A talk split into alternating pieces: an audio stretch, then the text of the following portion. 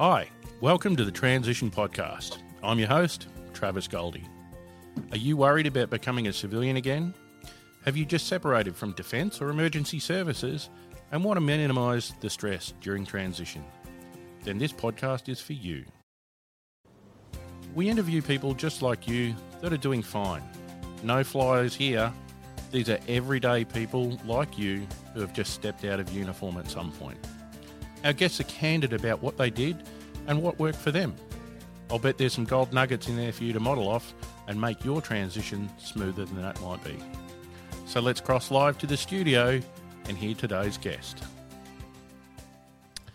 So, g'day, I'm live in the studio with Shane. How you going, Shane? Good morning, Travis. So it's morning my side of the world. It's, I think it's still morning your side of the world, isn't it? Only just, yeah. That that's the whole WA and East Coast thing. I can appreciate that. I used to do some tour guide work over in WA, and it was a nightmare talking to the East. So I can feel your pain. Um, so we met many, many moons ago in Darwin Mm. uh, when we were both a lot younger and had a lot more hair. Um, so you got to Darwin, what, 95, 96? 95 and a 95, yeah. Um, and we never actually did a posting together, but we certainly bounced around um, together and we did IETs together as well, I think. Yeah, yeah, yeah. Um, and there's still a bunch of guys from that course I'm in touch with. I don't know about you. Yeah, a few. I bumped into a couple on Anzac Day, which is nice. Yep. So, yeah, yeah. I, I ran into one of them um, at discharge myself and was literally walking up. And I, went, I know you from somewhere. He's going, You're Goldie, you? Yeah. Classic. And uh, I think Facebook's been great for staying connected. If, you know, everyone's scattered around the country and around the world, it's social media's got, at least it's got one good thing in that space, and that is, you know, you can stay connected with people. And I think, like you said at the start, mate, you've been keep a, a track on things and what's happening in my life, even though we haven't probably spoken in person in, in years. Yeah. Well, Like, like yesterday, we still can just get on a conversation and chat away, mate. that's it. And um, that's what, what us veterans find is that we can just go and pick up again Yeah, because of that shared experience. mm, absolutely, Um, absolutely. So I'm going to ask you the first question. Um, everyone loves this one. if you had a chance to say one sentence to a discharging uh, soldier, sailor, airman, police, paramedic, any of those emergency services, what would that sentence be? Oh, ripper question, mate. Um, look, I, I would say with confidence that your best days are ahead of you. You know, and I think um, we can get caught up in thinking that you know we're never going to make friendships like we did in the military. You know, where you know we're never going to be as fit as we were in the military. You know, we're not going to travel the world as much as we're in the military, and and that that can be true true if we choose that. But there are definitely more options, and you know, I, I definitely thought I'd never find the same mateship that I had when I was in serving. You know, that was just something I really missed. Yeah. The biggest thing when I left, uh, and I struggled with that probably for the first couple of years. Yep. Um, but then I realised I had the opportunity to bring that same ethos to the workplace and create those friendships from scratch. You know, Yep. and teach people about brotherhood, you know, loyalty, commitment, you know, having each other's back. And Yep. and I think that's what's helped me a lot in my career, actually, Travis, if I'm thinking about it, you know, that creating those sort of friendships and those bonds has helped me with business life and with working with clients, etc. You know, when you shake someone's hand, you look them in the eye, it's actually got meaning, Yep. you know, and, and re-establishing those values that I guess our grandparents had Yeah. you know, when we when we were youngsters, you know, that's how I was brought up that way. So um, yeah, I think that would be it, mate. It'd be in a real short sentence. Yep. Your, your best days are still ahead of you. Oh, awesome. Um, because you had a very, very young family um, when we met, and and you had a promising career ahead of you in defence. So, um, was without going into personal details, was what was the main reason you left at the time? Yeah, great question, mate. And it's it's nice to be reflecting on it. I'm glad I didn't uh, preempt any of these questions, mate. I would have thought too deeply about them. But look, and I'm really happy to be totally vulnerable to help your listeners, mate, because um, Yep. the, the reason why I joined the army because I'd, I'd gone bankrupt as a young man. Yep. You know, I made some poor decisions in regard to not having loyalty with one employer, jumping around, chasing the buck. Yep. And it ended up sending me broke. And Yep. fortunate enough for me, my I'm, I've got a real estate background. my principal was ex-military and my sales manager was ex-military. Yep. And after I'd sort of left, he, he originally gave me the initial opportunity in real estate. After I left him, I jumped around to two other businesses and I went back to him after everything just went pear shaped and I said, you know, Jeff, what do I do, mate? I've, I've stuffed up. And he says, mate, you need to lo- learn about loyalty and discipline. Go join the army. Yeah. And, and, to be honest, it hadn't been a, a top of mind thought of mine. I was always envious of those two boys because they're both ex special forces as well. So, yep. And not having a dad in my life, I really looked up to their, you know, maintaining their fitness and having good careers. But they're always talking about their old days in the army and yeah. and stuff. And my grandfather served. And I thought, well, geez, it's a good opportunity. I was married, I had a, a young, you know, one year old daughter. And I thought, yeah, it is time for me to, to smarten up a bit. So I joined the military. Um, but I joined it with unfinished business in my civilian life as well. So mm-hmm. The military career was great. And I used a lot of what I learned in civilian life to help me progress well mm-hmm. um, in, in, the military side of things. And, you know, the way that things panned out, I was going to go down the infantry path, but my goal was to get to special forces, and yep. my quickest route there was via the ordnance chain to get through my IETs to get onto the as next quick as possible. Course.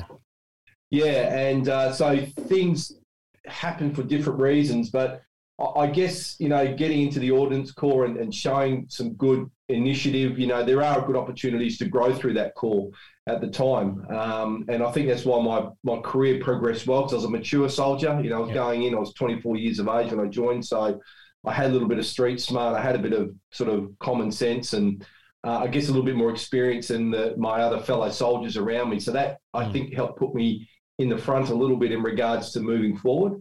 Yep. Um, but I always come back. I had unfinished business in civilian life that I wanted to finish. That I, I didn't do it as well as I could have.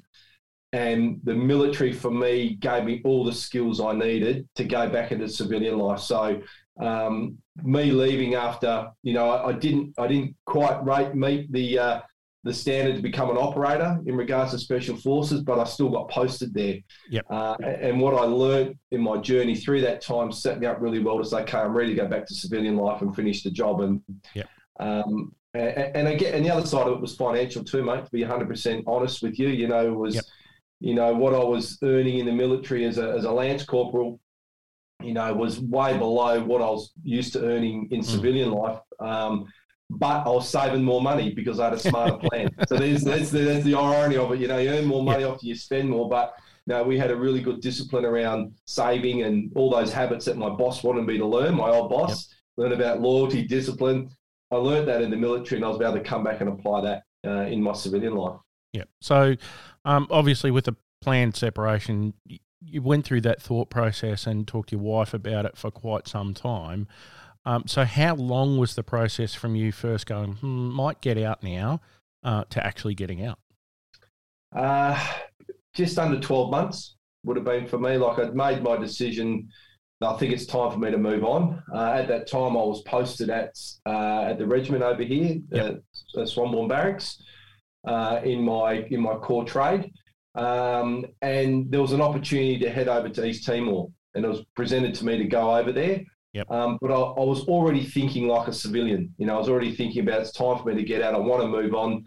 And I think that was my crossroad moment, Goldie, mm. to be honest. You know, I could have taken that deployment and probably stayed in the military a lot longer. Mm. You know, or I could have. What I did do was, you know, decide no, I'll pass that opportunity on to someone who's who wants to be a career soldier. I wasn't thinking that way, and yep. to deploy when you're not thinking like a, a, soldier probably would have been a bit risky. You know, yep. I mean, I was already mapping out different ideas in my head about my civilian life, and not having my brain 100% on the job wouldn't have been the right thing to do for for mm. myself, for my, my brotherhood, and you know, for the for the military or my family. So um, that process took me 12 months in the making to to get to the to actually from decision. I, I think I'm going to go to.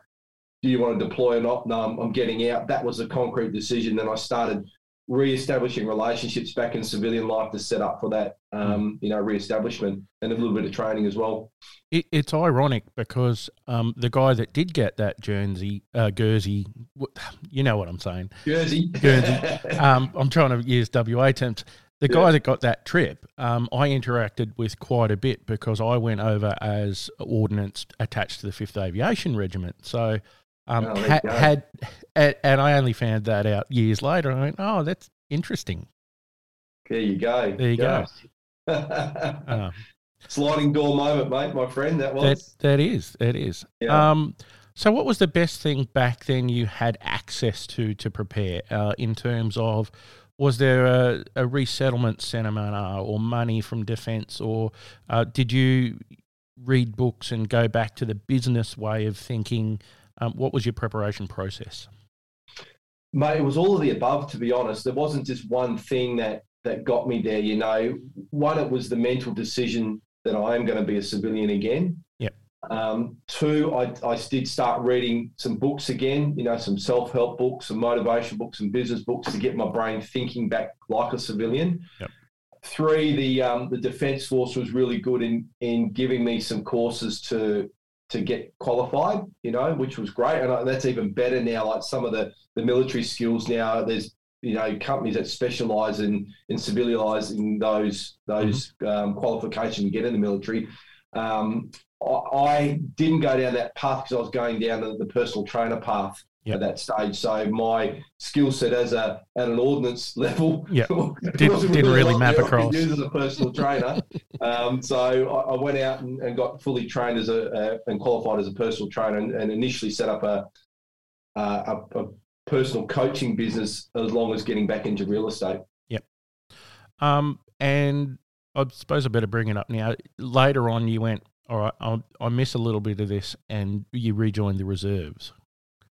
Yeah, yeah, that was um, that was an interesting journey for me, mate, because uh, it was probably about ten years, at least ten years later. I think I think it was 2014. Mm-hmm. I, re, I went back into the reserves for a whole different reason. It wasn't about money. It wasn't about mm. anything else other than I'm still fit and strong. Um, I reckon I can still serve and add value. And right at that time, that's when there was a, the, the terrorist threat to Australia was was high. Yep. Um, and I wanted to join um, to do some border security work. And the Pilbara Regiment over here is very active in that space. It's one of the only few reserves um, departments, of one of a better word, that carry live rounds and actually have you know capabilities to yep. to be able to defend the country. So um, that was the route I chose to take. Um, and decided to go back into there. And, and plus, my son was thinking about getting into the military as well. And I thought, how cool would it be to to go with my son and you know and, and serve together and just you know just to prove that I still had it, still a bit of ego and testosterone yep. floating around the body back then. Yep. Um, but yes, I got back in, but unfortunately, it didn't last too long. I was, I was in there probably about a couple of years, um, mostly still at training level. I didn't even get to deploy because I, of a, a, civilian job promotion. I ended up becoming the CEO at an international level of one of the real estate brands here in Australia. And, and I was flying in and out of WA weekly to different capital cities. And yep. it just really took away my reserve time. So mm. uh, I had to let it slide, unfortunately. But I was still happy I uh, passed all the fitness tests and uh, yep. kept up with the young guns out there. And it was funny, mate, when I rocked up to do my. Um, my fitness test. they thought I was the PDI. I was that bloody old. not, not a new recruit. It was classic. Did they um say, "Oh, we're going to have to send you back to Kapooka"? Yeah, that I was fighting tooth and nail not to do that. L- luckily, there's a course uh, that you can do a, catch-up course for two weeks. Yep. Uh, with, with, with, these guys, but yeah, well, I was trying. At one stage, there was like, "Geez, I'm going to have to do this. So how do I map out six weeks out of my life to do yep. this?" And although I wasn't doing it for the money, I still had to work. You know, so um, yeah, and it's a big commitment. Um, when you've recommitted your life to um, all these other things, um, you have to balance that. Yeah, yeah, absolutely, mate. It was, but look, mate, I was, I was in that mindset and I was that passionate about still serving. You know, I think once it's in your blood, it's in your blood. Um, that I I was almost at that stage. I was ready to. it. If I didn't have an alternative, I was to I was to go back to Kapooka for that six weeks and and do it. You know, I remember there was a guy when I went through Mick Holt who was uh, he was in his thirties when I went through Kapooka the first time, and I thought, well, gee, old Holty can do it. I think he won best boxer as well. So, yeah. oh, back in the day. Back um, in the day, mate, when you could touch people. Yeah. Ironically, I went back to Kapooka and, and did the instructor thing for a couple of years, the early two thousands. Lovely. Um, and it was a very different look at the other side of the fence. The grass wasn't that much greener, I tell you. uh, the fortunate enough for me, mate, I've been able to live vicariously through a nephew who um, who signed up and has uh, has got a great career with one RAR up in Queensland. So uh, awesome. Him and I chat regularly, which is nice. Did you ever have any um, trouble saying, "All right, I'm not a retired soldier. I am," because of that experience you had before defence? Um, you didn't tie your your personal identity to your job. Yeah, that's a good question, mate. Um, look, I still I still see myself as a as a soldier, as a former soldier, you yep. know, and I and and I'm really proud of that. Like, and, and I hang my hat on it. You know, every time I wear a suit, mate, I've got some sort of pin on me that represents Defence Force that I look after them or was yep. a part of that. Uh, and I'll never let that go. You know, mm. um, I every every Anzac Day I don't march for myself. I march for my grandfather and his yep. brother. Yep. Um, and and I still when I apply myself to things in life, I hang on to all those great traits we learned in the military. Yep. So I approach it as a soldier. You know, whether it's you know having to do hard things. Mm. You know, I know I've done that before, and I know mentally I'm capable of doing hard things. So I I always lean on that, and I do tap into that identity of being a soldier. Yep. But I've also got to balance that that I'm not in the military anymore. You know, mm. and I've got to temper that. And a, and a great example would be when I first got out and I had to run a, a sales meeting for a whole heap of real estate agents. And uh, you know what it's like in the military. If you're a minute late, you, you might as well be half an hour late, and it's yep. you know all sorts of things happen to you. You get screamed at by the RSM, and if you're not five uh, minutes early, you're an hour late. Go start painting rocks for a week, mm-hmm. uh, guard duty. Um, and so I had that same mentality. Anyone was late for a sales meeting, I was just you know face ripping there and then, and it wasn't doing me any favors because their lives didn't depend on being on time to a meeting. They could be a little bit flexible. We still had that mentality that was drilled into us. So mm. I had to loosen that a little bit, you know, and be a little bit more flexible, a little bit more, um, I guess, realistic with my expectations, saying, well, hey, look, we can still have those standards uh, for myself, you know, and if as long as I'm leading from the front with those same good soldierly aspects of yep. my life, well, then that'll set me up well and, and maybe inspire others to be a little bit more disciplined with their life. But I think once you've done, it's just hard to let go of that identity, mate. Like it really is, yeah. and it's and it's something that I don't think I want to let go. Um, yep. That because it still serves me, and I but I use the the positive aspects of being a soldier rather than the negative aspects. I've learned yep. to, you know, and not not that there's many negative aspects, but there was I learned good and bad habits while I was in the army. Yeah. you know, you saw some of my bad habits, made on a Friday night at the boozer. I, I don't want to comment on that. I, I, think the statute of limitations is still in place. but you know, but I, I've chosen to pick all the good things, you know, and there was there was ten to one good things that I learned that I still hang on to and use yeah. uh, in my in my civilian life. The one thing a lot of people um, talk about in psychological terms is leaving the tribe. Uh, did you experience that? Yeah, yeah, hundred percent. That mateship that you form, it's it's it's like nothing else you can find. You can't really replicate that because there's not too many jobs in civilian life. If you're not wearing any sort of uniform, mm. your life really doesn't depend on the guy next to you. No. You might you might get yelled at, someone's emotions might get hurt, but very rarely is there any physical harm or something that's going to happen to someone mm. uh, outside of the uniform, be that you know fireys, police, ambos, defence force etc. So when you've been trained to protect the guy next to you with everything that you've got because they're going to protect you against physical harm and, and all, all harm, um, it's hard to, to find that again. But you, that doesn't necessarily mean that that's better or worse. It's just different.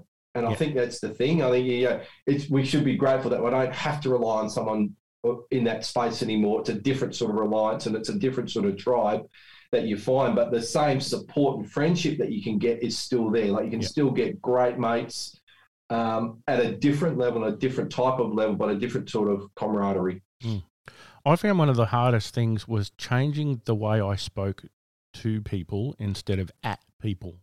Um, mm. What was the hardest yeah. thing for you? Yeah, good distinction, mate, and and that's exactly right. It's look, some of the things work really well, like the way we're drilled in. The reason you alert this is so that you know all those training. You can still say it. um, like this, do that. Um, yeah, look, it, it, look. I guess for me, mate, I'd already learnt one of a better word, business and corporate lingo. Yep. You know, I, I'd had five years in that sort of corporate and selling space and business space Then I went to the military and learnt that for the you know the, the five years I was there full time. But then coming back, I guess I had a little bit of muscle memory around how how to speak. But I can definitely tell someone who's been a career soldier who's joined at 18 and got out at you know 30, 35, 40. You know that there is a way that they need to adjust their their talk and. For, I don't get offended by it when I because I understand it, but yeah. someone who's not used to no BS. Let's just get to the point, to the truth, to the facts. Let's move on. Yeah. Some people need a little bit of you know fairy dust and rainbows around to dress it up. Yeah. it's really hard to get used to. Um, yeah. I, I, I went and did some training stuff on the outside, and that was a, a real learning curve for me. Um, was to work at the the pace of the trainees, not the pace of the training. Yeah, yeah, yep, yep. Love it. Great distinction. What was the easiest thing for you about getting out? Like, did you had you already gone? All right, this is the job I'm going to go to. Applied for jobs and had that financial security in the back of your head squared away. Yeah, yeah. Look, I, I was fortunate enough. Um, the original boss that I spoke to, that I left and came back, and he told I ended up working back with him. Yep. Um, and he understood that, you know, although I was going into a sales environment, which is typically commission only, he put me on a salary to allow me to transition you know, because I was used to getting a fortnightly pay with the military. Yep. He was able to set up a structure for me to be able to do that because he backed me to be, you know, a good a good soldier for him, or one yeah. of the better words, a good salesperson. Um, but I, yeah, I think having my career path and knowing my passion that I wanted to follow at that time was fitness and real estate. I was going to real estate was going to fund my fitness and and um, coaching life.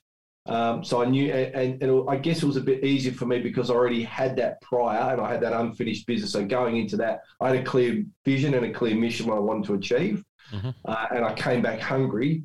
Uh, but there was no favours. He put me at the bottom of the ladder again, mate. I had to climb from yep. uh, all the way back. To, but that was good for me, you know. And, and uh, I think that was that was a good part. Um, I guess uh, being back at home and around family was good as well. Um, that was easy for me to come back to. You know, I already had my wife. We had our second child. Um, by then, you know, we had a third on the way. Uh, so getting back around family was good, and that was really helpful for me. Um, but yeah, I guess having something clear and definitive to go to made my transition easier. Had I left and didn't know what to do with myself, I could very easily. And my work with veterans with the motorcycle club that we set up I see those that have come out and got nothing to go to and they spiral the wrong way. Then they try to numb it with grog and then this gets worse and then the spiral gets worse. So having that sense of belonging and a sense of purpose is, was critical. And I think that's what made my transition easy because I had that unfinished business in my previous career. So what empowers you now? A lot of people go, well, I want to serve. Um, what have you turned that into? Um, Look, I think the first thing we've got to do, Trav, is we've got to serve ourselves. You know, we've got to be true to ourselves. We've got to have an integrity with ourselves. You know, and I think before we can start serving others, we've got to make sure we've looked after ourselves. Number one, get ourselves right, um, get little wins, follow through on promises to ourselves. They don't have to be big promises; they can be little ones, and we can build from there, from that space there. Um, I, am probably more proud of the work I've done outside of the military with military people than what I did in the military with military people. And uh, and I say that because I've been very fortunate enough to do some work with veterans and our modern day veterans in the motorcycle club that we set up uh, over here in WA, and to be able to help them to have that sense of belonging again, uh, to have that sense of purpose and serving in a different, totally different environment, but have the same familiarity of being in the military. Uh, has helped me with my sense of purpose and, and serving. And that's now growing to helping men in general now. Like I do a yep. lot of work now in men's mental health in my own time. I was going to say, tell me about steak sandwiches. Yeah, and so that's that was the next progression because what I did see in the with the motorcycle club, uh, and, and I have to say that the military brotherhood, military motorcycle club, is around Australia. It's formed on the east coast. I opened up the chapter over here in, in Western Australia, what we call sub branch.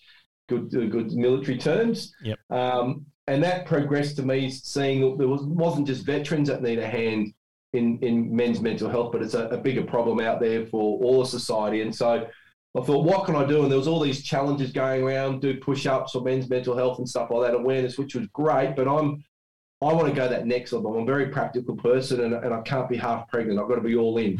And so I said, well, what, what can I do? And, and although I'm not a therapist or a psychologist, I you can probably see behind me. I do a lot of reading, a lot of um, study in, in because of my own challenges, and I will share some of them with you. But I wanted to be able to do more. And one thing I know is that good men's mental health starts with getting a good community around you and being social. Yep. You know, the, the biggest trap that we have is if we sit on the couch, drink a six pack of beer every night, watch the same dumb TV shows, and we eat, sleep, work, repeat, and we get into that rut. The idea of the steak sandwich men's get together was, you know, once a month, get out of the house, get out of your bloody pajamas and your Ugg boots, put a pair of jeans on a t shirt, let's meet at a pub. You don't have to have a beer. You, you can if you want, but it's about getting around, having a steak sandwich, having a chat, you know, and just really breaking that cycle and, and getting some community and, and being social again is the key to that. So, um, but that's been going now a couple of years now. The steak sandwich men's get together, and yep.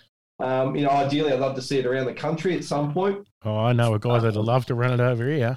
It's a great steak. does love a good steak sandwich. And look, I've had vegans join and they have the salad. It's all good. It's, it's good. The steak sandwich is the metaphor. Yeah. Um, but, you know, for thousands of years, you know, men have got together around a campfire, broken bread, yep. shared stories, had some laughs and solved problems. You know, this is just that modern day version of it. Yeah. One of the things that um, I worked as a tour guide for many years, owned my own tour company. And I always had this ache to do uh, veterans going into the desert, sitting around a campfire. Um, I never served in the Middle East, so the, the desert's not a problem for me. So I can see that yeah. being a problem for um, Middle East vets. But I get this, you know, the red sand I'm talking about here. When you get into that country, you get into the Pilbara around the Spinifex, um, you feel grounded. Mm. And and that's something I always wanted to pass on to veterans, and I'm still still cracking on in the background, but we'll get there one day. Yeah, well, yeah, yeah. I think it's a, it's wonderful. You know, there's there's so many benefits about getting outdoors, getting vitamin D into you. Yep. You know, the amount of studies around that at the moment. You know, we're so as mm. Earthlings, we're depleted of vitamin D because we're stuck indoors under artificial lights, etc. Yep. You know, I, I purposely have my window open to get natural light. That vitamin D just helps you feel good, yep. helps you part of your processes of your body work a lot better, and uh, I think and then getting outdoors and, and getting your feet into the sand and the hmm. sunlight, mm. man, that's that's that's therapy that you that anyone would benefit from. One one of the mistakes that I drove myself into, I lived in my entire career, twelve years, lived in the lines. Um, and at that point, I was starting to get rid of the married patch where all the married quarters were in one spot. And I, I really was frustrated by that. I'm like, that's our little community. um, but what I see retrospectively now is by shutting down the barracks and shutting down that, you have to, as a young soldier, have neighbours that are civilians and have interactions with them.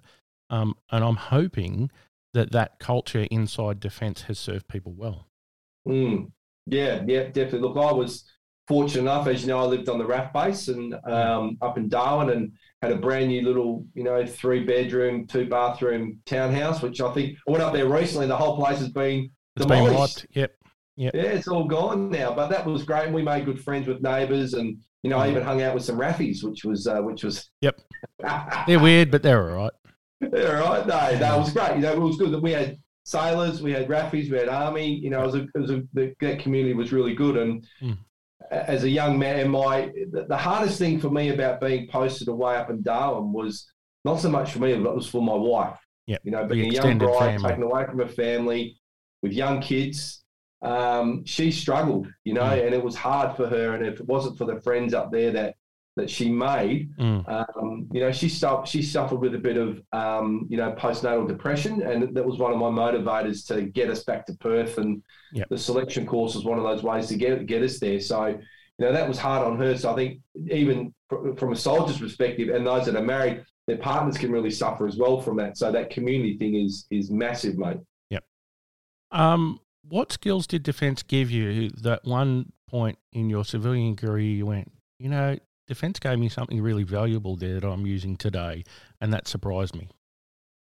Uh, mate, I, I, can't pinpoint one. I can pinpoint a couple. Yep.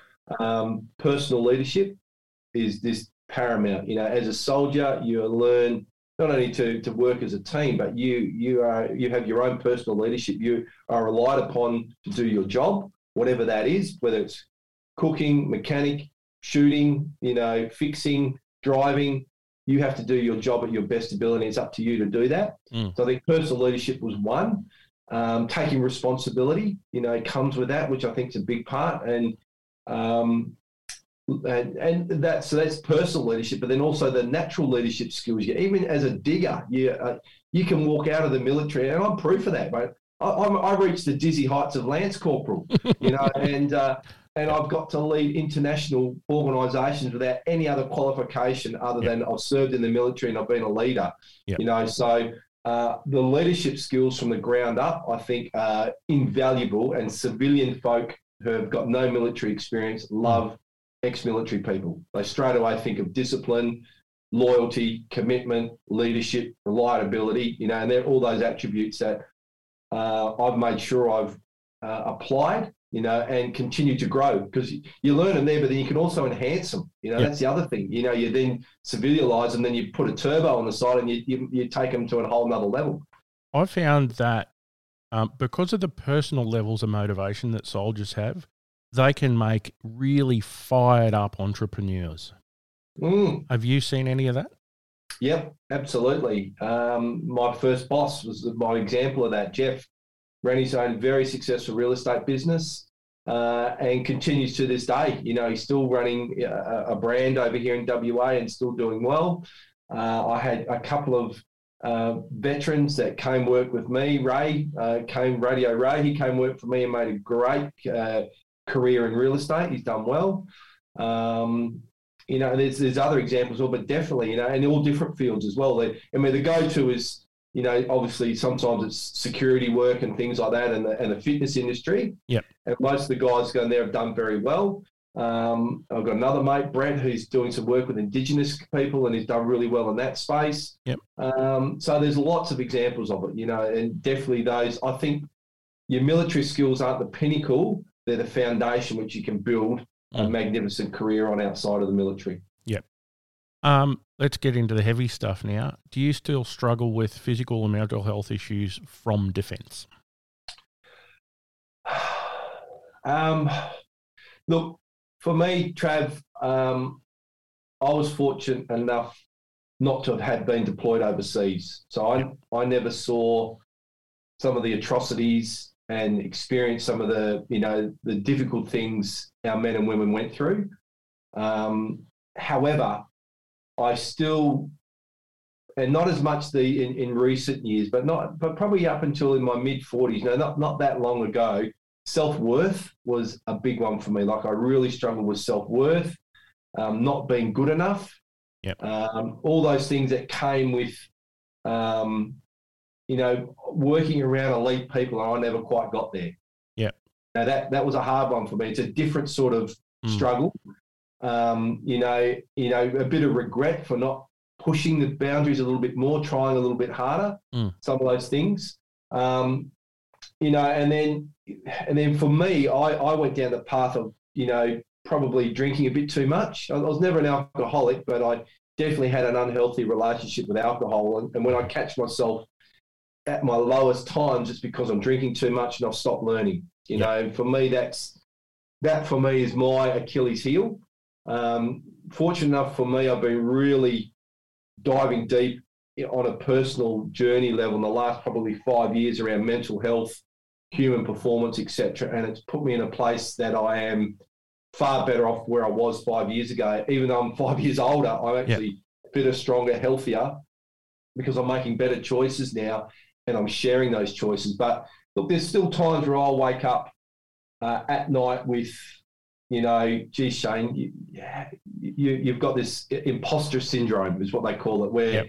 I don't, I shouldn't be doing what I'm doing. You know, I'm just not good enough for that. I don't have the mm. skills. I don't, I don't have the qualification. I don't have the bit of paper.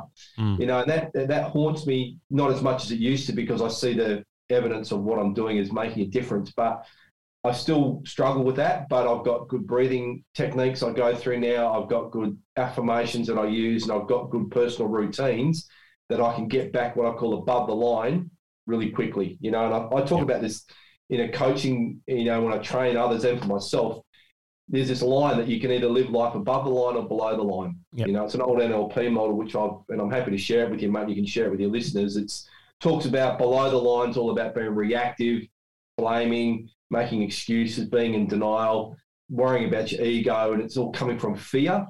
And we all drop below the line. Mm. Above the line is all about being proactive, taking responsibility, um, you know, coming from love, being proactive and, and, taking ownership of your life. And as long as we're living 80% or more above the line yep. and knowing when we do drop the line, how do we get back above it? Yep. You know, and those moments when I drop below the line and those struggles, I know I'm there and I've got good routines and rituals which gets me back above the line, uh, which is a much happier place to be. I'd rather be coming from love and ownership and proactive rather than fear and reacting side yep. of things. And for some, um, it's not knowing that you're below the line is is most of the problem. Yep. You know, but then knowing that you're there, that you're, you're halfway there, getting back above it. You know, mm. a problem well defined is a problem well solved, half solved.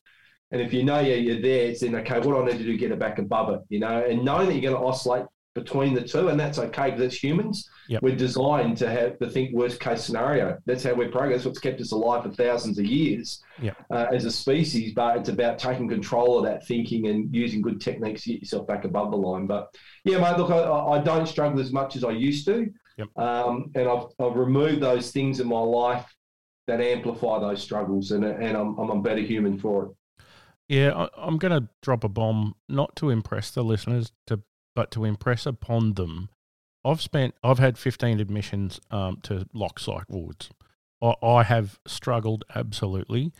And mm. I've come to this realization that when, when you talk about getting below the line, I'm like a car that needs a tune up.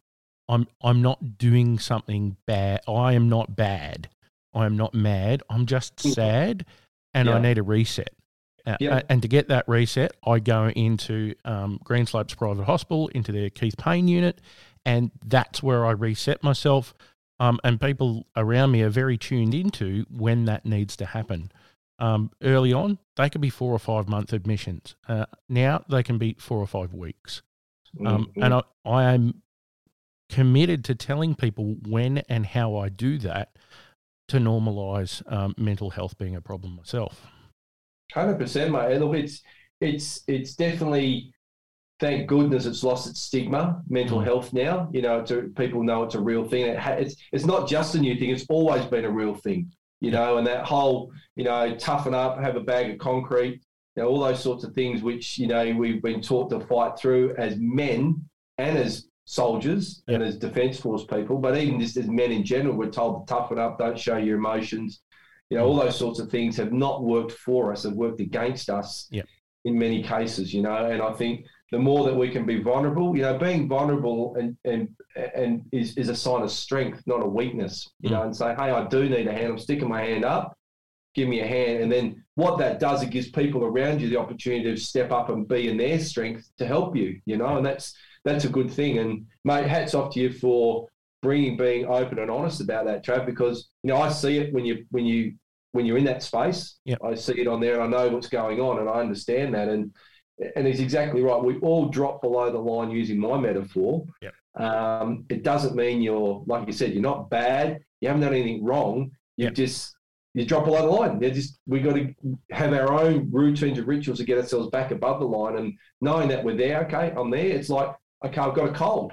Okay, what do I need to do to be healthy again? I've uh, I've got, you know, diarrhea. Okay, I'm below the line. What do I need to do? I've got to do that. I've, you know, I've, I've, eaten too much food. Okay, what do I need to get back above the line? It's all those yeah. things. It's the same with when, you know, you, have got the thoughts that are running out of control and the old monkey mind's going crazy. Mm-hmm.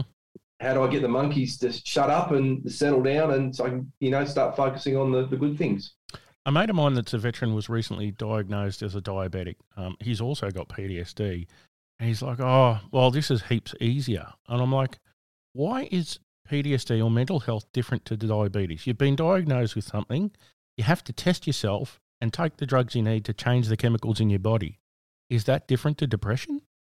Mm, mm. It's not. a great analogy, mate, Yeah, would, Yeah, would cool. you not take your insulin for a month and then go, "Oh, I wonder what's going wrong"?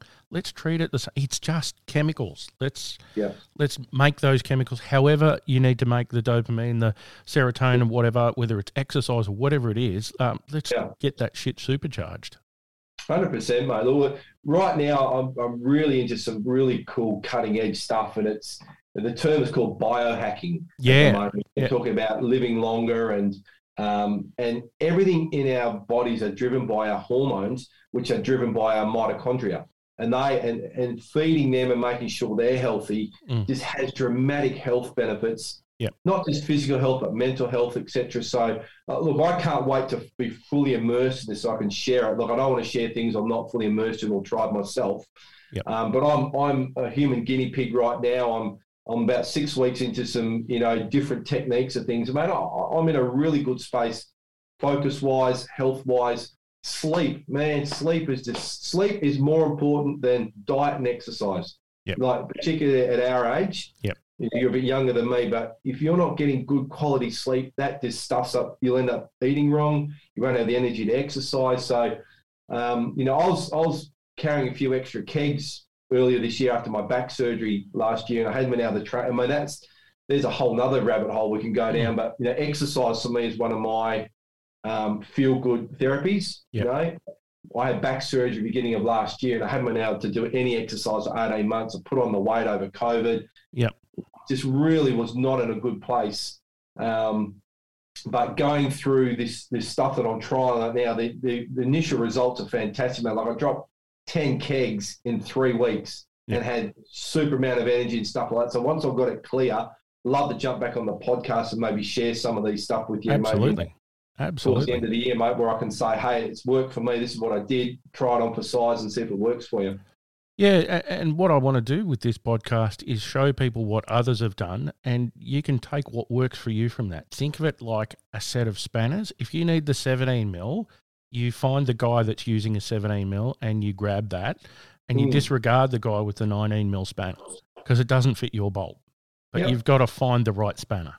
Yeah, so true, mate. And look, I guess I, I'm attracting a certain clientele in my life, mate, which are typically blokes around my age, give or take five or 10 years. Yep. And, and they're attracted to me because they like the way I speak and, they, and I'm relatable. It's the same, like when I want to get a coach or a trainer or someone in my life, I'm going to gravitate someone that's around my age that's done it that Yep. I can as, aspire to. Mhm. Um, you know, I may not be relatable to a 25 year old veteran, Mm. uh, but to a 45, 50 year old, someone will go, Yeah, I get this guy, his family, he's got kids, he's got grandkids, you know, and he's looking healthy and he's doing well. I'd like to be able to do that as well. And that's, that's, I think that's the important bit. And then from there, you might get even closer to the right tools. Yep. Uh, but but not taking away from some of the experts that are younger than us or haven't served. Let's not take because some of those people are, are super bright and have done things. And I think that's really important as well. That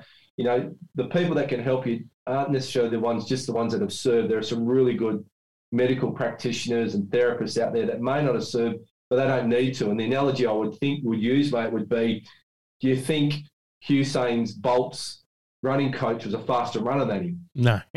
No, you know, Yeah. Tiger Woods' golf coach could play better golf. No, he Yeah. couldn't. You know, but you can learn from, and they look at things from a different perspective. And Yeah. I think wherever you can get that help from, that serves you, you know, that that's the right fit. Yeah. Um, the guy that I am interviewing immediately after this was my CO at one point. Um, Mm. Ah, i- in the aviation world, and he's a guy that I looked at very differently. Um, and we've had some conversations recently, and I'm like, yeah, they're people too. Um, mm. and, and people forget that in the military that just because somebody is an officer or a sergeant or whatever else um, doesn't mean that they're better or worse than you, but they've just got different experiences. Absolutely, mate. Have you, have you heard Major John Cantwell speak? Yeah. Yeah, mate. He he he was probably the pioneer of sticking your hand up, saying, Yeah. guys, I need a hand. I'm, I'm not fit. I'm I'm just not ready to be the Governor General." Yep. You know, Yep. you know, and it, it doesn't get more profound than that, you know, and bring Mm. some awareness to it. And even in the early days of that, he was told to harden up. And Yep. in his own mind, he's saying, "Like this, this, this is not true. I'm a, I'm a major. How can I be bloody Yeah. you know, struggling, you know, and that was that was a really good. I got him to speak in front of you know two thousand real estate agents, and they all just got it. You know, they were, wow, that was a it was pretty compelling. So Mm. uh, there's some good, definitely some good examples out there. Um, here's a, a question that you've probably already answered, but I'll, I'll tick it off because some people like it asked. If you could put a uniform back on tomorrow at rank and seniority, would you? Nothing else being a consideration, not money, not anything else, but you could be in the army as an Yes. operator for you. Yes. Yep. Yes. Yeah. No problem. I loved it. It was a great lifestyle. Um, and if World War Three started, would you sign up tomorrow? Yeah. Yeah. Cool. Yeah. yeah I'm fit and strong and I can serve. I can still strip and assemble a, a Steyr, mate. I do it in my head every now and then. I, I remember we used to do it as a dance at the. Don't go there, Trav. Don't go there. Um, all right, so let's talk post military stuff. What was the highlight of your post separation career? Um, look, there's been a couple. Look, obviously, my family, my kids, and my grandkids. Uh, they're the no-brainers. You know, that's that's why I do what I do in any life is to provide a great life for them and make sure I've brought some good earthlings into into the world, which which I've done. They've all, you know, they're all different ways. They're serving a different way. My youngest son Cooper, he's in he's in aged care. Courtney, my daughter, who who was up and she become a nurse. Yep. Um, my middle son Jordan, he's just been accepted into police force, so he marches in on the, the 16th of this month. Yep. Uh, my oldest son Shane, he works away up. He's a fly, fly and fly out. You know, working on the, the maintenance of the vehicles up there side of things. Um, so we all serve. You know, and I'm really proud of my kids. Uh, I'm really proud of the work I'm doing with veterans. You know, the motorcycle club that we started over here in WA, although I'm not a part of it anymore, it's still growing. Um, and I was really honoured just recently. They've proposed that I become the patron of their charity, which was really nice that they, they Yeah. thought of me to do that. Yep. Um, I'm enjoying my work that I'm doing with men's mental health. Um, you know, having the number one real estate office in the country was was I was pretty proud of that. You Yep. know, and that was you know a you know, and then becoming a CEO of a brand, you know, a Lance Corporal, you know, all those Yeah. leading a, a bunch of people that were probably more qualified than me was that was pretty proud. Um, and I guess the other big one was I actually did a charity event and I bought Richard Branson for an hour. cost me eighty thousand dollars for an hour of his time. Yep. And um, but we put on this breakfast and uh, we ended up raising one hundred sixty thousand dollars for a, a kids charity over here, which was pretty cool, you know. Yep. So it was a punt that I went with. Uh, I didn't have the eighty thousand dollars cash. I just took the punt that I was going to get enough money out of the event. So Yep. I could have been in, getting dragged behind Richard Branson's spaceship, you know, as bloody. As fuel, yeah. but yeah, there's been some good things, mate, and um, I- I'm, I'm, oh, and probably the big one, mate, is right behind me, the book. I Yep. wrote a book, and that's that was a ten year goal, which I always wanted to do, um, and it was going. It was originally going down the whole men's mental health space, but ended up broadening it and being a lot different and available to probably tick a lot of people's boxes in regards to believing that their best days are ahead of them. And I'm really proud of that book. And I reckon I've got another one in me. Um, I hopefully will write another book in the next sort of five years. Um, so I'm just getting what that'll be on, but I, it'll be all about the inner game, you know, winning that inner game, and a Yep. book that's going to help people is is what I want to do. We better put a link to that in the show notes. Um, hopefully, yeah, you've, no worries. you, you've got like a shanecampton.com or something, do you? yeah, yeah, yeah. That's Oh, exactly it. awesome. Yeah, we'll, we'll whack that in there because um, obviously now that people have spoken to you, um, they've got more of a connection than reading the back of the book, and and they'll understand what they're in for uh, in a Hmm. very different way. Um, and this isn't about selling the book; it's about getting that information out to people. yeah, Um, absolutely. Go. The the next one I I ask, I'm going to have to ask it traditionally and then refocus it, um, because you're just going to say yes. Uh, when I say, do you consider yourself an entrepreneur? Now, I want to put this in the frame of a soldier that's just gotten out and is going to start a business. Um, let's put it in that mindset. Yeah, absolutely, mate. And look, the, the best example I can use is when I the, when I first got out of full time military. I went obviously I had my fitness career that I was focusing, but I what was going to fund that was being a good real estate salesperson. And but I just didn't want to be like everyone else, so I decided to do it a bit differently. And I got known as the the the Clarkson Commando. So all my marketing was based around my military career. So I used yep. to go door knocking in my parade boots. Still had the shaved head. I was still really fit back then. Yep.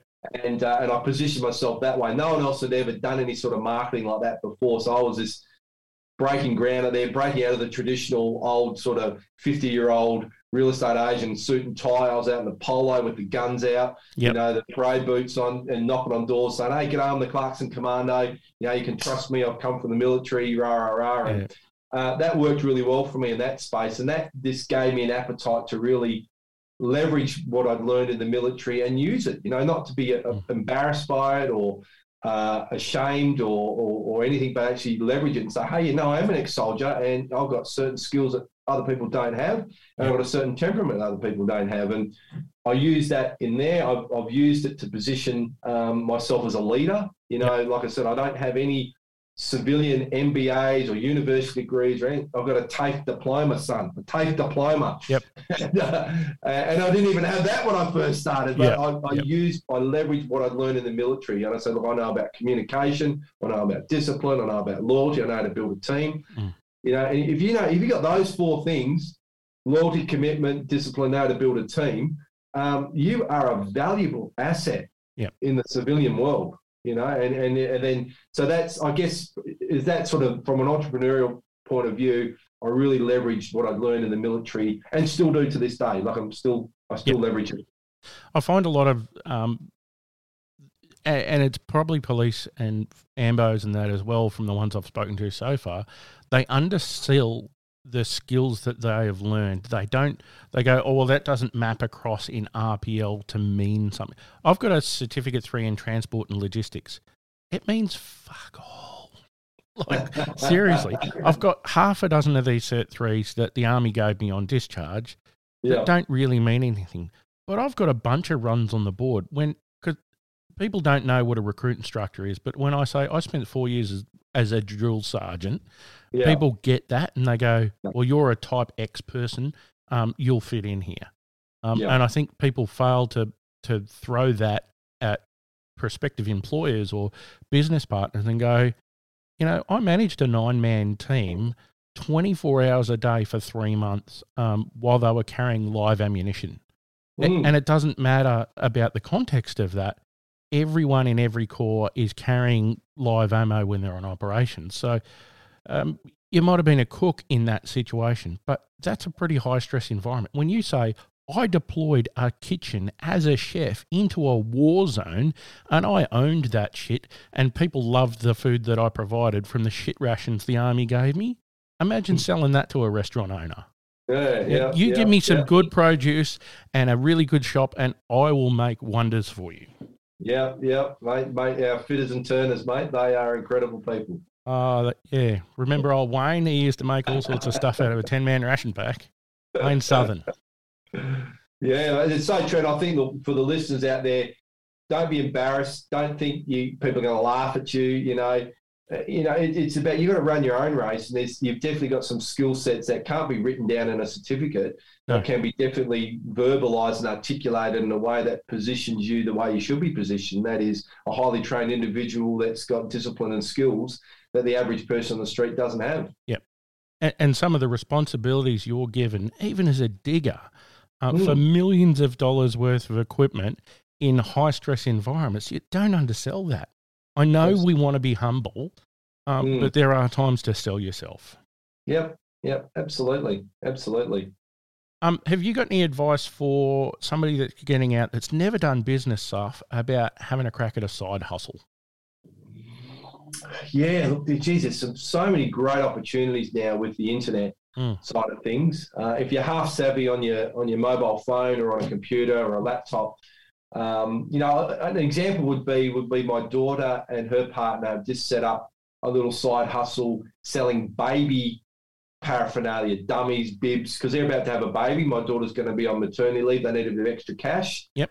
But they've um, they, they buy the stuff not from Amazon. What's that other big one? Um, Alibaba? Alibaba. I think it might be Alibaba. You're one of those ones. They buy the stuff and sell it here in little pop up stores, you know, yep. and they're making sort of three to five hundred bucks a day Mm. um, when they have the pop up store. So I, I would think definitely there's plenty, and look, you don't have to spend money on these courses. There's some great stuff on YouTube. Yeah. Like go go down that rabbit warren, search some good people in there around running courses. You can pay to do courses.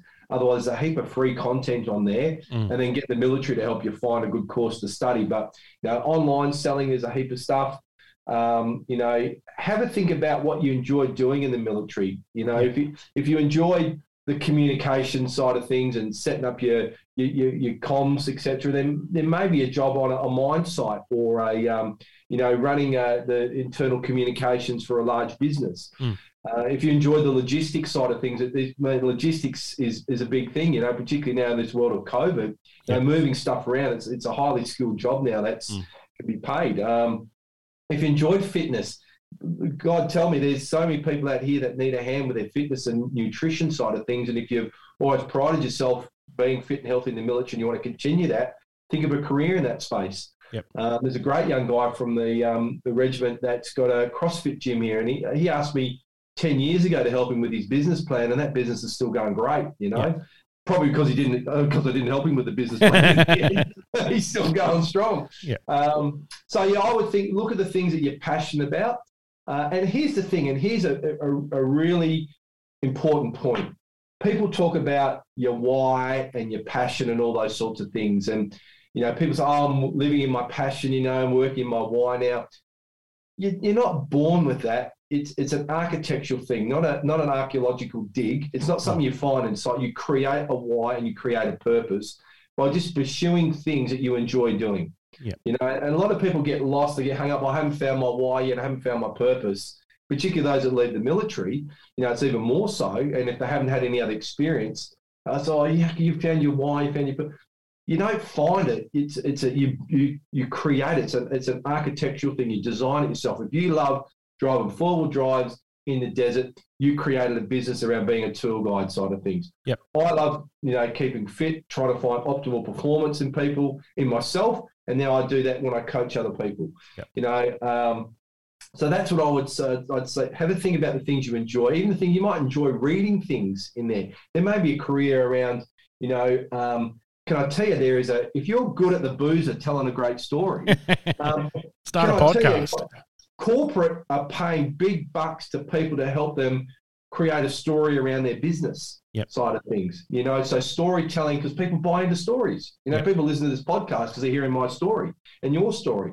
You know, so if you're a good storyteller, there's a career into that. So whatever you enjoy doing, there is an opportunity to make revenue out of it. Now you may not make all your revenue out of that initially. You may have to have something else. You may be doing some brick paving. You may be weeding some gardens. You might be mowing lawns. You might be doing writing, you know, reports. Eventually, become an author yourself. But Yep.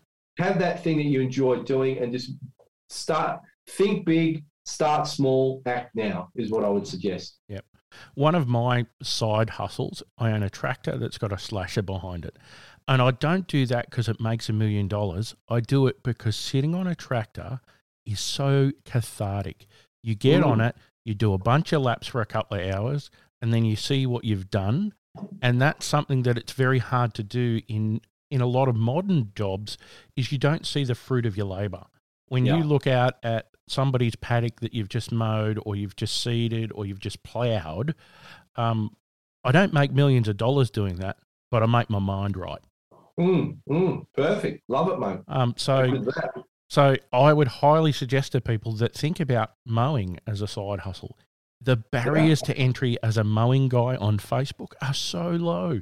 You've already got a mower at home and a whipper snipper. Why don't you make a few bucks off your neighbours? Go, I'll do your lawn. I'll make it look fantastic. It'll be the greenest, freshest, best lawn you've ever seen. Yeah, yeah, and it, and it could even be that. Um, I know it's not the question you're asking, but a, a side hustle could also be a side passion.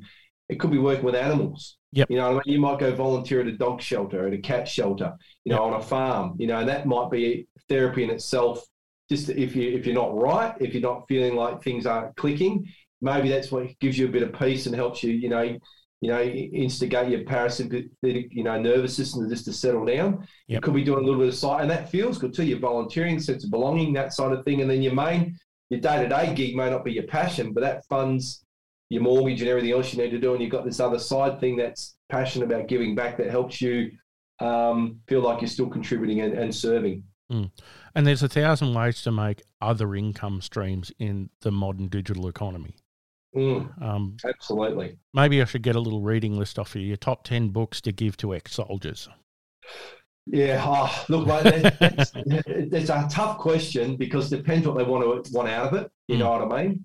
Yeah. Um, you know, but I, like I said, I, am an avid reader. I probably listen to more audio books now than what I do reading books. Yeah. Because I, I, I, therapy for me is on the treadmill or on the cross trainer with an audio book in, yep. listening to uh, something educational. That to me just supercharges me beyond belief. Like I'll get off there more pumped yep. than what I did started. You know, with good ideas. You got the endorphins flowing.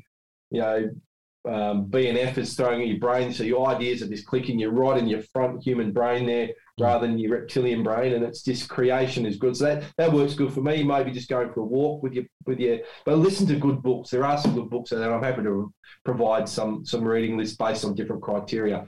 Uh, I tell you, one of the a game changing book that came out a couple of years ago was a book called Atomic Habits by James Clear, and it just talks about the power of our rituals and our routines. And we are creatures, excuse me, creatures of habit.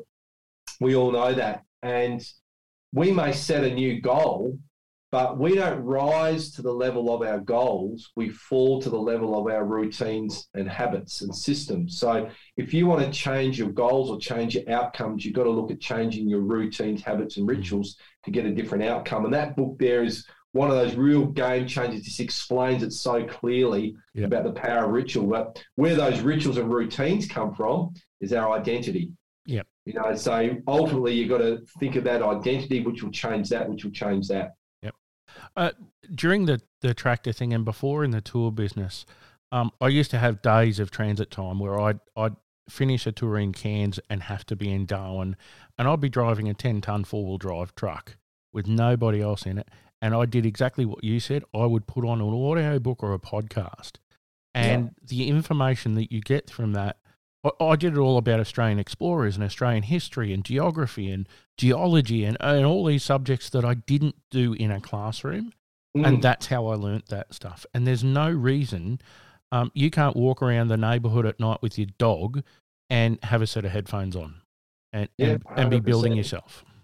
Yep, so true, mate. You're like me, mate. I, I, wasn't interested in history when I was in school, mate. Who wants to know about people that are things have already happened? I've got to worry about what's going to happen. So, but now I have a real appreciation for history and old buildings, and yep. you know, in the in the the old world when we used to be able to travel around, I was very fortunate enough to get overseas a bit um, with my wife and, and the kids, and just immerse myself in the history and buildings and things like that. But mm now the opportunity to get out to my own country and look at the history of our rock formations and our deserts and our rivers and our coastlines. You know, there's, there's there's rich history everywhere, and I enjoy immersing in that now as well. You know, one of the oldest rocks found on Earth is in WA. I did hear that. Yeah. yeah. And and you can access that. There's a suburb in Perth called Canning. Do you know who he was? He was a stock. He was a stockman, wasn't he, Kenny? No, that he's got such a fantastic story. You you really oh, okay. you really should uh, look up Alfred Wernam Canning, and because there's so many adventures that you could have with the family and kids tracing his footsteps. Okay, I'll look and, into that. And he is a Perth boy. Yeah, giddy up. Well, he must be good looking. Oh, absolutely, and tall. Fantastic mustache from memory. Yeah. Well, um, we're pretty close to the end now, mate. Awesome. Um, any last minute advice for the young digger out there that's just getting out? Um, look, I think associations are really important. You know, just be mindful who you're hanging out with. Yep. You know, we're, we're the, I think we're the, the sum total of the, the five people that we hang out with most regularly, you know, and I'll be making sure that you're surrounded by people that are lifting you, not pulling you down, would yep. be one thing I'd be mindful of. And those people that are pulling you down may not be doing it out of malice, out of anything other than yep. they feel a bit threatened by you growing and changing. Um, and for my first couple of years, I, I hung out with some old um, military mates. Some were still serving, that were still doing all the things that that I shouldn't be doing anymore now that I was, you know, in civilian life, you know. And so I just had to remove myself out of there to grow to be that better person, to go to that level I wanted to be. So I think choosing the right company is really important. Feeding this, make make conscious choices about what you're putting in your ears and in your eyes and in your mouth. You know, make really smart choices. There's a saying that I, I coach people around is just because you can doesn't mean you should. You know, and that came from personal experience. Now, just because I can afford to buy a four pack of, of Bulleit bourbon and a nice bottle of red wine, and doesn't mean I should do that and drink it every night. Yeah. You know, just because I can train hard at the gym and Dan Murphy's is next door doesn't mean I should go there and Mm. buy. You know, just be mindful of your habits, mindful of what you're putting in, because all of that affects those little critters in our body, our mitochondria that just control everything. And get them right, everything else goes into into play. Um, and also be again, I'll go back to that first thing I said is your best days are ahead of you. Getting out of the military is the next chapter, and the book's getting better. Yep. The book is getting better, you know. And if you've had some struggles, don't be afraid to stick your hand up and get some help. That's okay. It, it- it's not that you're broken or anything like that. It just need we need to fine tune the car, like you said, Goldie. I think that's Yep. the, that's the most important thing. Uh, and just continue to learn, keep learning, keep reading, keep listening, get around good people um, because the opportunities are there. Like we're in the luckiest country in the world, and I don't say that flippantly. We've got everything we need to be successful in this country. There's libraries full of books, YouTube's full of training videos. There's people out there that want to help you. There's people out there that need help. So, you know, uh, and I'm sorry, mate, I just want to go back to one thing that I didn't say earlier on, and it does tie into this. When I'm in my, when I was in my lowest moments, was when I was so centered on me. I just kept thinking about me, poor me, and all this sort of stuff. As soon as I was able to break that thinking and focus on, well, okay, I've got this stuff going on. Okay, but how can I help someone else? Yeah. How can I serve someone else? Um, the moment I was able to shift my focus to serving others, did I start? It helped me spiral the other way. You Yeah. know, and I get it. It's hard when you sometimes you're in that deep dark place and the black dog's right next to you, barking its head off. Yep. In those moments, yeah, there's times where you're going to have to focus on yourself. But sometimes the, that focus on yourself could mean how do I help someone else, Yep. which takes me this poor me thinking off of me and start serving again and start that spiral going the other way. So um, that would be just something else I'd be thinking. How can I help other people? Because by helping other people, you end up helping yourself. Yeah, and, and for the veterans out there, there's so many different charities that you can be involved in from Soldier On, Mates for Mates, Red Six, Wounded Heroes, RSLs, bike clubs. It doesn't matter what they are. Take a bit of time out and volunteer for one of them, but don't Mm. give too much of yourself. Yeah, yeah, hundred percent. That's been great, mate. Really enjoyed the uh, the catch up today, Goldie. It has. We'll we'll go through the, the credits and then we'll talk some old stories afterwards. Excellent. If people want to reach out to Shane, I'll put the links in the show notes. Um, he wouldn't identify himself as a fly, a high flyer, but he's done all right for a lance corporal.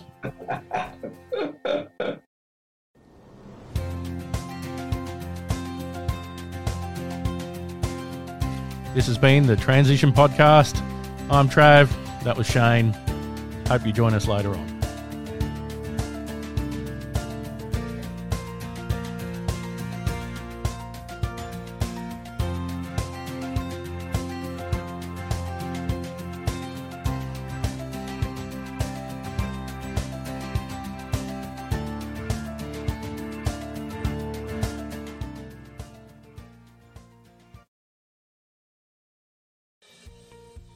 Thanks for listening to the Milsim podcast.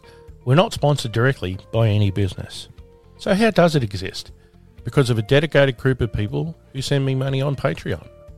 Patreon is a way for me to pay for the cost of hosting and sharing this podcast on the internet and upgrading equipment as required. And you can get some perks if you're in Patreon. A few people pay a significant amount, but I'd like a bunch of people who like what we do to just pay $1 a month, as they really help me with the algorithms. I do shout out events and retailers, but they are all things I'm directly involved in running myself, or they're events or products I want to support in the community. You also won't me here running anyone down directly, but I will give feedback I think is constructive. You can also support me once off via PayPal if you don't like Patreon, or you can send me mail or products to review via Wounded Heroes at PO Box 73, Ellen Grove 4078 in Queensland. But please be aware I can't return reviewed products unless you include full return postage. I thank you in advance for your anticipated support, and I hope you're enjoying our podcast.